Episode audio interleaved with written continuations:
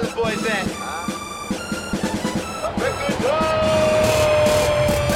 Pilot boys, we get on up. We don't fly, boys, we getting up. So high. So high.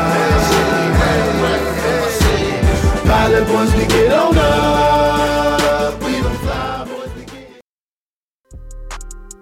Love the Pilot Boys podcast? Support us on Patreon. Supporters can pledge as little as $1, and we have some cool perks on there. Check out www.patreon.com forward slash Pilot Boys podcast. Show us some love today.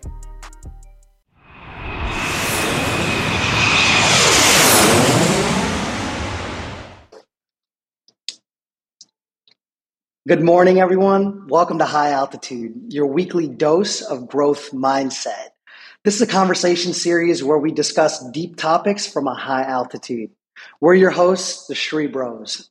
We're two brothers that make content that elevates your mind and speaks to your soul. It's time for takeoff. What's up, guys?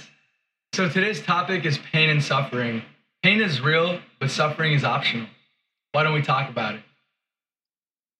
Sounds good to me. You know, pain is something that I think is super valuable for us as a teacher because it teaches us what to do and what not to do in life and how to survive. I think without pain, you know, you would touch a stove, you'd be burning your hand. If you didn't have pain, you would just continue to burn your hand and never really get that signal that, hey, your flesh is being melted right now.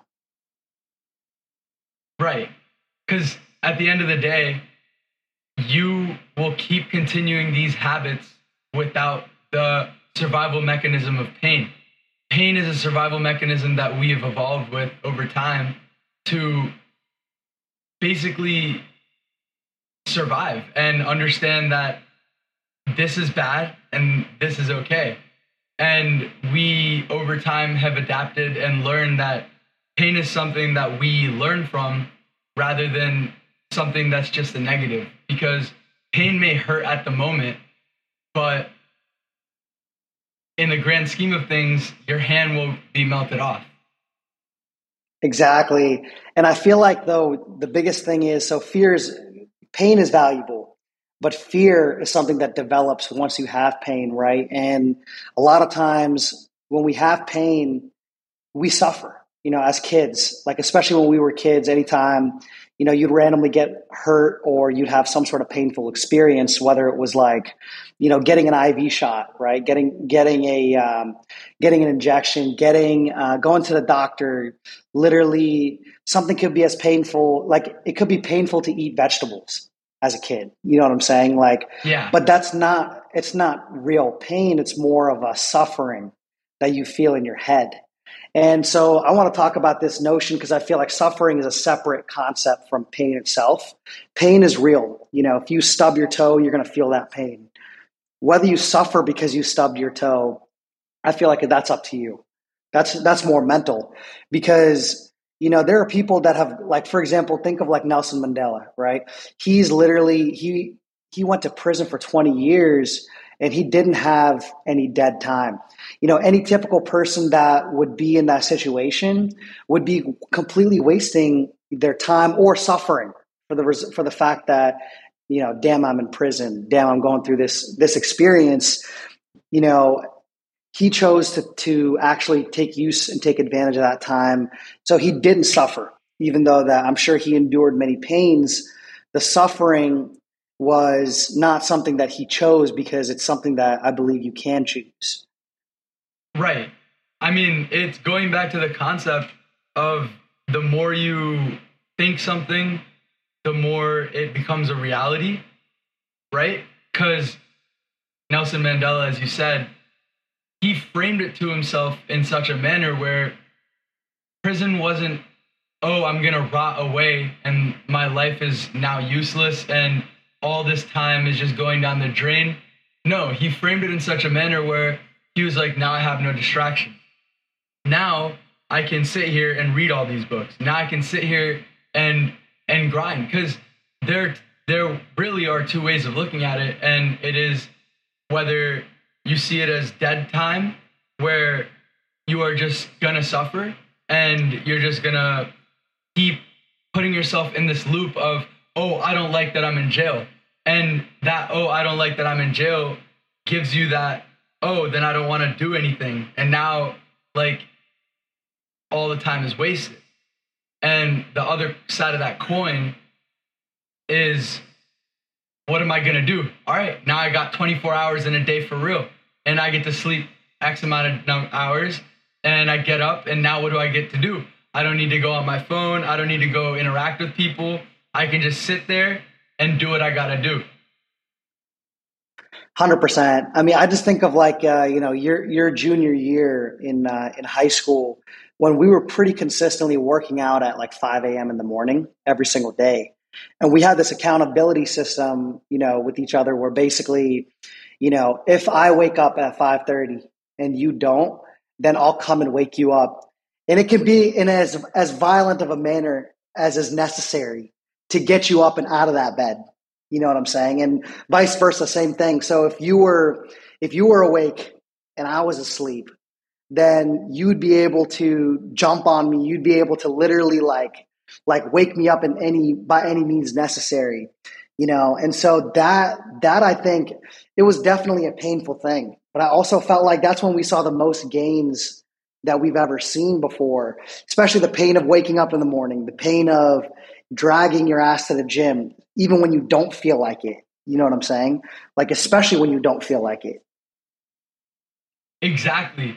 And we we took all that pain and suffering and ra- rather than framing it took all that pain and rather than framing it as suffering, we framed it in such a manner where, oh, I might be dead as hell and I might be so tired that I can't even open my eyes and look into the light.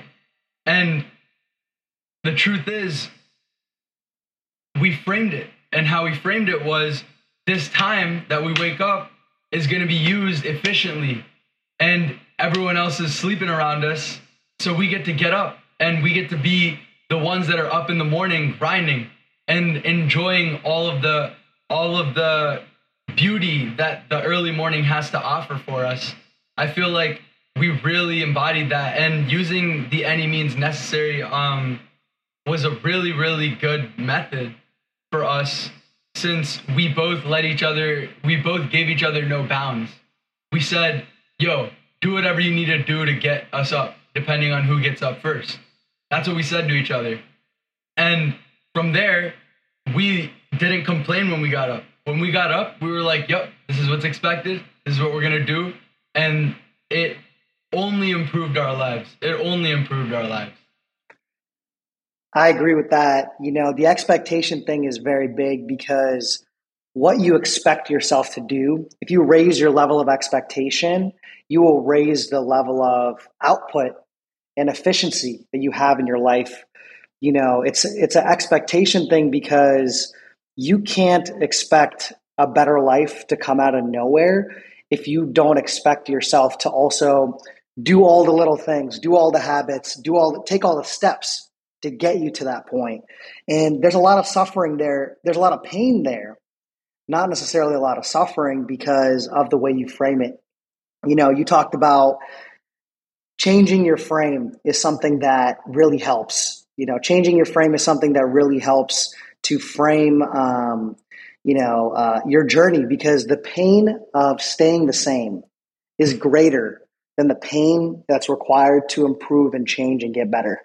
So there's going to be a pain regardless right? Because if you don't change at the end of your life you're going to have that regret that you didn't do anything with your life. You're going to have that regret and that pain is pretty intense as well from you know the conversations you may have with older folks that tell you hey i wish i took that journey. I wish i took that risk that pain is very tough you know i wish i talked to that person who was my best friend now they're now they're dead now they're gone and i'm at the end of my life so there's nothing i can do those are the type of conversations you'll hear from you know older folks and the craziest thing is that you know we just have to frame it properly to ourselves that if we give it our all, yes, it will be difficult. Yes, it will be painful, but we don't have to suffer through it. We don't have to suffer through this journey. Right. And really, true growth comes from, and I'd like to use this this term, but uncomfortability, right? When we when we woke up at 5:30 a.m., it was very uncomfortable for us. When we started changing our behaviors from negative behaviors to positive behaviors, it was very uncomfortable for us. I remember we were taking cold showers so we could wake up and really, really feel ready to go. And that was extremely uncomfortable for us. But through that discomfort, I was able to learn so much. And I was able to learn far more than I would have learned if I just stayed asleep in those hours and gotten up to school like everybody else did, gotten up for school right at seven, eight, you know, went to school, did the daily thing. But instead, getting up at five and being able to to get up before school started, get my workout in before school started, there was value to that. There was a lot of value to that. I was able to understand that moving when you're able to move earlier, when you're able to get up earlier and just get your day started earlier, I've seen that that momentum really really builds up. That's that's something that I did notice. And without going through that discomfort of getting up early first, I would have never learned such a thing. 100% and also we made the most progress when it comes to you know our fitness journey when we were that dedicated and that disciplined and so yes there was some sort of pain involved with this entire process especially lifting it can be very painful you know? You can be very sore the next day. You can uh, potentially get injured. There's there's a lot of different strains you're putting on your body. And that could be categorized as pain as well. At the same time, at the end of that phase, we were the most fit we've ever been in our lives. We were feeling amazing. Like you could do anything, like you could conquer anything. So I really do think that it starts with the physical discipline and the physical fitness. I think that's such an important pillar of converting your pain into progress for yourself because we all have pain, but we must turn that pain into progress in order to succeed. A hundred percent. A hundred percent. So, you know, once again, pain is very real. You know, suffering is optional though. You don't have to suffer if you can properly frame why you're why you're going through this painful process. Because initially, when you're young, you say, Why me? when something happens to you. That's painful. You say, Why me? Eventually, the goal is to convert that into a saying that where you say, Try me right? Yo. In the face of pain, in the face of adversity, you say, "Try me," not why. I like me. that. So you're the you're the controller of your own destiny. You're the writer of your own destiny, and pain is a very very powerful teacher along this journey. Yes, sir. Thank you guys so much for listening, and um, I hope you guys have a wonderful day. Um, to close this out, I'd like to say let's stay uncomfortable. Let's seek our discomfort and our pain. And let's end needless suffering. It's all about how we frame it to ourselves. Let's love ourselves and let's embrace the pain to be our guide. Sri Bros, Sri Bros, we out. Peace.